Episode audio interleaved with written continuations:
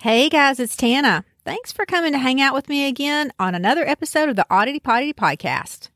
I know I often joke about Memphis being the place where people go to sell their soul to the devil in exchange for the power to play a mean blues guitar, but that's not exactly accurate. The place you actually need to go to do that is about 100 miles south in Clarksdale, Mississippi. Memphis is where you go once the deal is made, because the devil makes the deal, but Memphis makes you famous. Since the early 1900s, the city has been a mecca for aspiring musicians to showcase their talents at clubs and bars on Beale Street in hopes of making it big. And for decades, the go to place after the gig was a little juke joint called Earnestine and Hazel's. It's a place where some of the most famous names in music history grabbed a post show beer, a hog maw dinner, and maybe a little something extra upstairs for a few dollars more. It is also a place that is now very, very haunted. This is the story of Earnestine and Hazel's.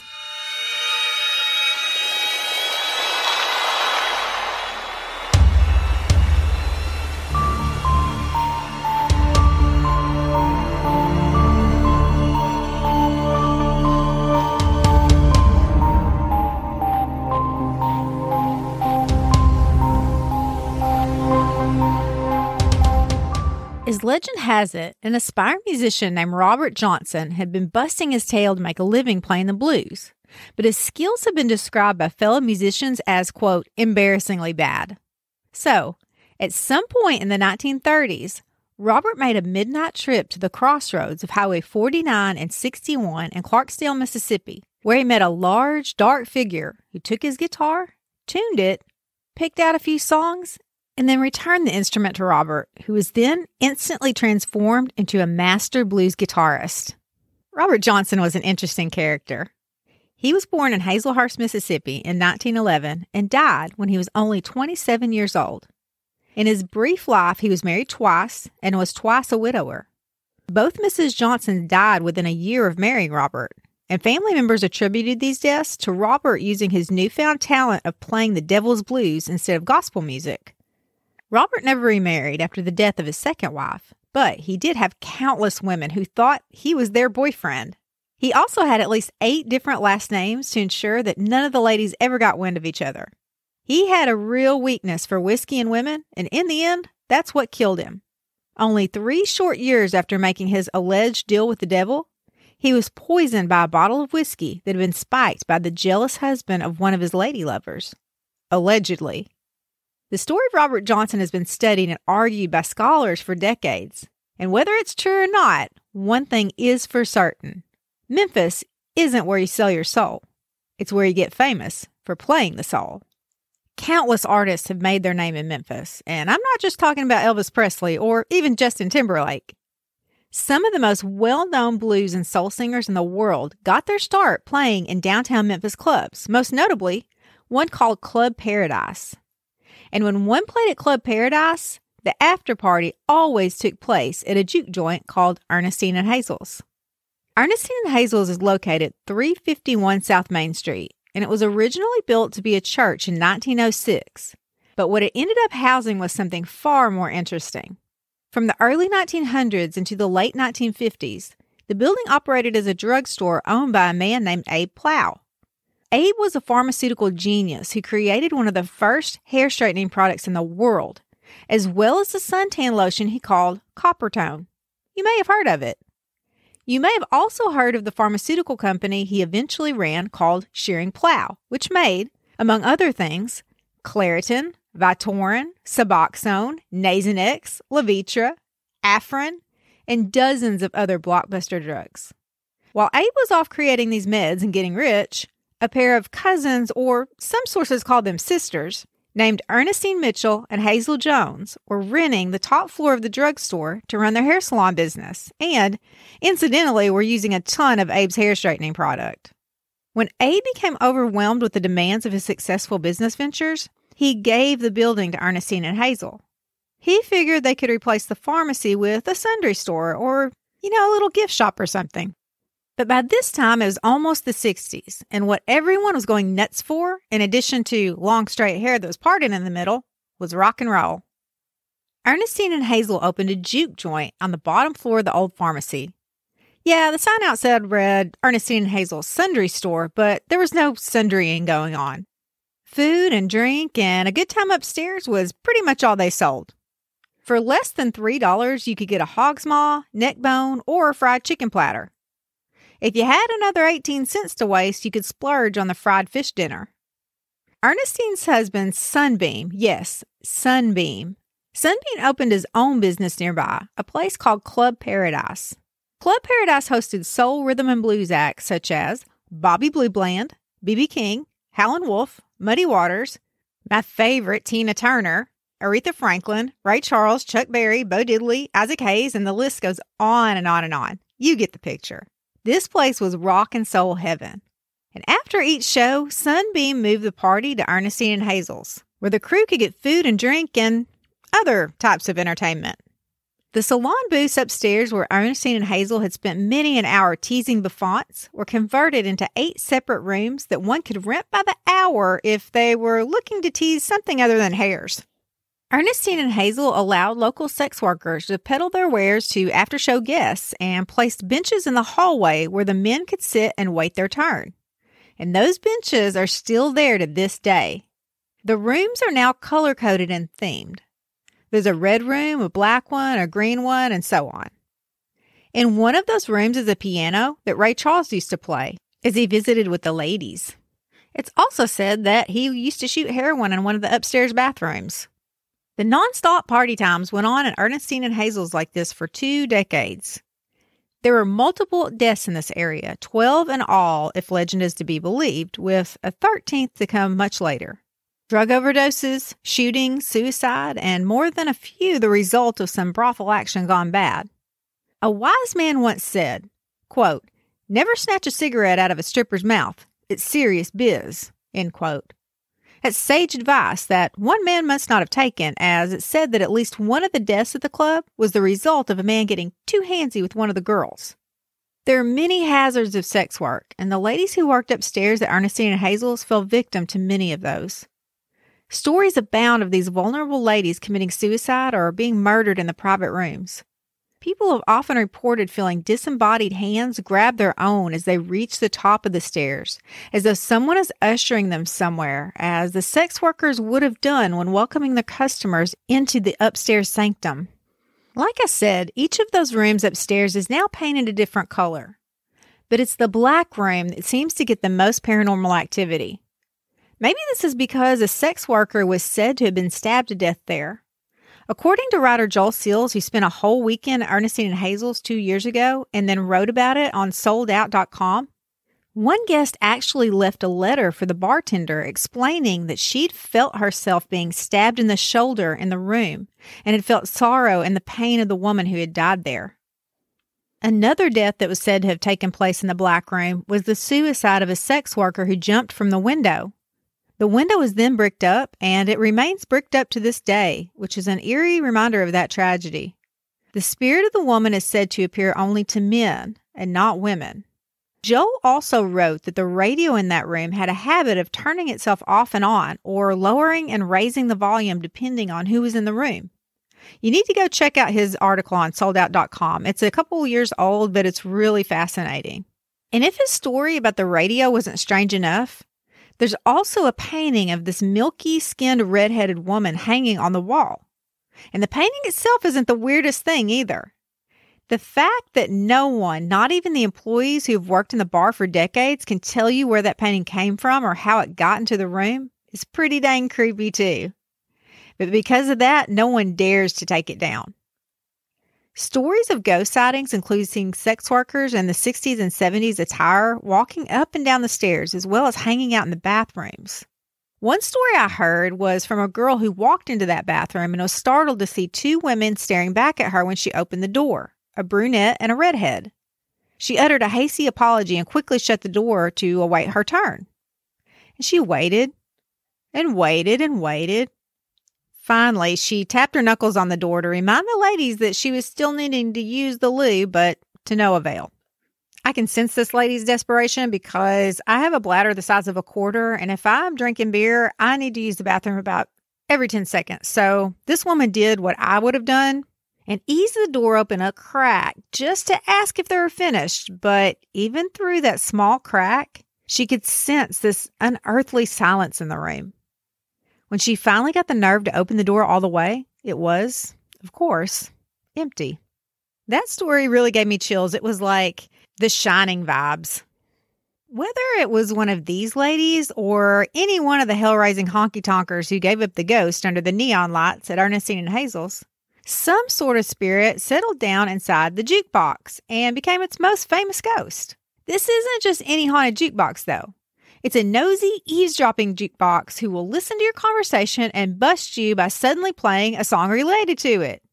So don't roll up into Earnestine and Hazel's and start talking about your side piece because the jukebox will likely start playing Say My Name. The only thing worse than an eavesdropping jukebox is one that could read your mind. Imagine tying one on with your significant other and the jukebox suddenly starts blaring a song like Girl Don't Go Away Mad, Just Go Away or Jesse's Girl. That jukebox shenanigans might even be able to be blamed for a murder or two, or at least some breakups. Some of the most often repeated stories include that one time that that woman came in with our girl squad to celebrate getting a divorce and D I V O R C E by Tammy Wynette came on. Another time, a group of barflies and manager Russell George were talking about exorcisms for some strange reason at the bar when Sympathy for the Devil by the Rolling Stones came on.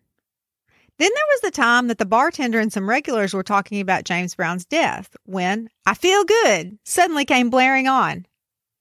And the thing is, most of the time when this happens, no one has put any money in the dang thing. It just sits there and suddenly pops up when the spirit moves it, so to speak. One former employee said that one night after the jukebox kicked on on its own, she went over to check it out. And as she was poking around, she felt the unmistakable touch of a hand on her body, an invisible hand. Notice I said former employee. In the late 80s, Earnestine and Hazel decided to finally slow their roll and retire to Florida or wherever the heck they wanted. They'd earned it. In 1992, they sold the bar, and a fellow by the name of Russell George was brought in to manage it. Russell was locally famous for his sweet dance moves and his love of the blues. He was sort of like a Sunbeam 2.0, if you will. Russell had big plans for Earnestine and Hazel's. It was he who converted the upstairs brothel into an eight seat bar, and he recruited a gentleman named Nate Barnes, also known as Mr. Nate, to tend it. Russell also came up with the genius idea that put Earnestine and Hazel's on the culinary map. He did away with the hog maw and neckbone dinners in favor for a one item menu. It was a flat top grilled beef patty covered with cheese, sauteed onions, pickles, mustard, and a secret soul sauce, all served on a toasted bun. This slice of heaven is served with a side of Zappos potato chips. This simple yet absolutely perfect concoction is known as the Soul Burger. The Soul Burger is still so popular today that around 300 of those suckers fly off the grill and land in someone's belly every single night. 300! That's a lot of grease. My mouth is just watering just thinking about what your clothes would smell like after a night standing at the grill. Those grease burns would be so worth it. Maybe I should put in my application as a weekend grill cook. Sadly, though, Russell George, the creator of the Soul Burger, became the 13th person to pass on behind the walls of Earnestine and Hazel's. Unbeknownst to many folks, Russell had been quietly battling cancer. On Sunday night, September 9th of 2013, Russell closed and locked up his beloved bar that had been his second home for more than two decades. Then he went and had a seat in his office to rest his bones. His body was found the next day when workers arrived to open the bar. Russell George died at the way too young age of 62 of a self inflicted gunshot wound. Earnestine and Hazel's has seen some legendarily good times and some incredibly dark ones as well. In addition to winning multiple awards for the Soul Burger and for Best Dive Bar, it's also, for obvious reasons, a favorite spot for paranormal investigators. Local ghosters pass through there on the regular, as well as professional paranormal society groups. There have been a few reports of the apparition of a man carrying a white pillar candle inside the bar. One visiting group of paranormal investigators claimed to have seen this man outside on the street after closing time while my mind's image of this is spooky AF, and one of my biggest fears is a ghost attaching itself to me and following me home, I'd think that there would be pics floating around if paranormal investigators saw it, but alas, though I've scoured the interwebs, I have come up empty handed. So give me a holler if you've seen it. In 2019, a grim discovery was made inside the bar that really solidified the stories about murders and deaths that happened on the property. The new owners of Earnestine and Hazel's were tasked with making some necessary repairs to keep the bar up to safety code. As contractors took down a wall next to those famous stairs where people claimed to have been touched by phantom hands, a pile of bones that were hidden behind the plaster fell out. Action News 5 out of Memphis reported on the discovery and interviewed one of the contractors, Chris Tigner, who said that when he realized what had fallen out of the wall, the crew was so shaken that they all fled from the building and had to take a breather outside to gather themselves before they dared to go back in. Broski was shook. Inside the wall, Tigner also found a drawer with a hidden compartment. And inside this drawer was a 1940s hubcap, an empty bag of peanuts, and an empty liquor bottle.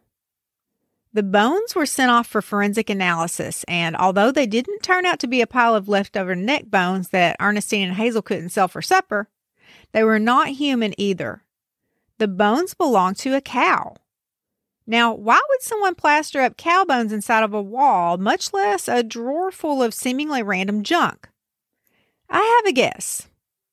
Liquor and nuts are offerings that are commonly used during voodoo rituals to invoke Papa Legba or Baron Samedi. Papa Legba is the gatekeeper of the spirit world, and Baron Samedi is the gatekeeper of the underworld. In order for them to help you, you must submit a formal request along with an offering such as rum, whiskey, or roasted peanuts. And once Papa Legba is appeased, he will grant you access to the other voodoo spirits, one of which is known to have an affinity for raw beef. One can conjure both Papa Legba and Baron Samedi at a crossroads. And after the ritual, you need to bury the ritual items at a crossroads. And wouldn't you know it, Earnestine and Hazel sits smack at the corner of a crossroads. So if someone did a voodoo ritual inside of Earnestine and Hazel's, they would not be able to bury the ritual items beneath the asphalt on the streets, but plastering it up inside a wall would suffice. And one more thing the first thing that you need in order to summon Papa Legba is to light a white pillar candle. Now, I'm not saying that anyone did voodoo in the building, but if they did, it would be on brand, no? Since the day that Earnestine and Hazel's opened their juke joint, it's been an anything goes kind of place, as so long as there's no quote, dope smoking, no cursing, and no freeloading.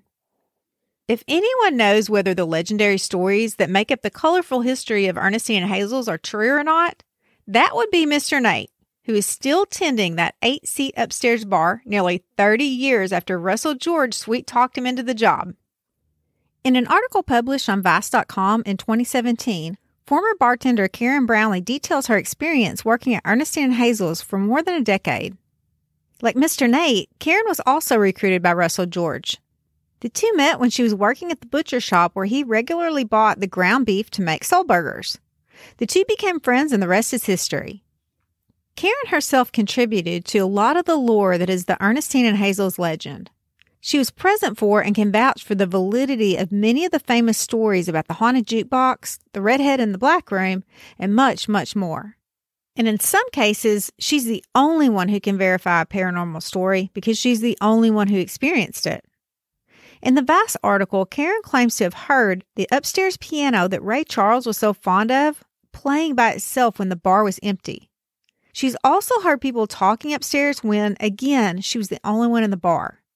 Now, the voices heard upstairs might have been attributed to, say, Karen actually hearing people out on the street outside talking and maybe mistakenly think that the sound was coming from above her. Voices carry, so they say. But one of the men on the cleaning crew heard them too. Typically, the cleanup crews come in early before the bar opens and sometimes before any staff is there at all, so they're alone while they work. This particular gentleman said that when he was alone in the building, he heard the same voices coming from upstairs that Karen had heard. And it sounds like he heard them on a pretty regular basis. He said that when he walked up the stairs and entered one of the eight rooms to clean, he'd regularly hear someone say, quote, Here he is again, end quote. I've worked in plenty of dive bars and ones that were haunted by no more than the ghosts of bad decisions, but these stories legit gave me chill bumps. It's hard to explain, but being in a quiet, dark bar in the middle of the day when you're all alone is just unnatural. If you don't believe me, go into a bar that opens early and be the first one on the stool. Chances are the bartender will sling you a beer and then leave you alone while they prep the bar and such. Without the noise and distractions of crowds of drunk people, I guarantee you'll see and hear things that you'd never notice otherwise. In those quiet moments when you're all by yourself, you'll feel like the lone survivor of a party in which everyone but you ended up in the ER. Karen also says that most of the photos taken inside the bar have an orb or two in them, and some even show faces outlined in the walls. She also recounts a story about how money for deposit would regularly go missing, only to turn up beneath the couch in the pool room. Now, one might think that this could be attributed to a thieving employee who cleaned out the kitty and then it was hit with the case of the guilties and returned it. But then, why would they do it more than once? Because it's happened more than once. Karen says that one of the missing money bags had been found under the couch four or five years after it went missing. If an employee had stolen it, they'd have had plenty of time to return to the scene of the crime and retrieve the loot, right? Unless the thief had no use for the money and was just pulling a prank, as we all know that spirits like poltergeists like to do. Karen also tells a personal story about the loss of her son and about a phantom visitor who entered Earnestine and Hazel's to give her comfort. That one is quite personal, though, so I don't feel right sharing it on this podcast. If you want to read about it, check out the link in my sources in the show notes. She recounts the story in more than one of those articles. Although Karen no longer works at the bar, the last time I checked, Mr. Nate still does, and you can visit him in the upstairs lounge. A new business group recently purchased the building, but they made the promise not to change anything, and so far, they've kept that promise. You can still chow down on a world famous soul burger. The brothel rooms are still open, as is Ray Charles' heroin bathroom. The ghosts of the past still roam freely in the juke joint, undisturbed by time and progress. For more than 60 years, Earnestine and Hazel's has remained, for better or worse, ragged but right.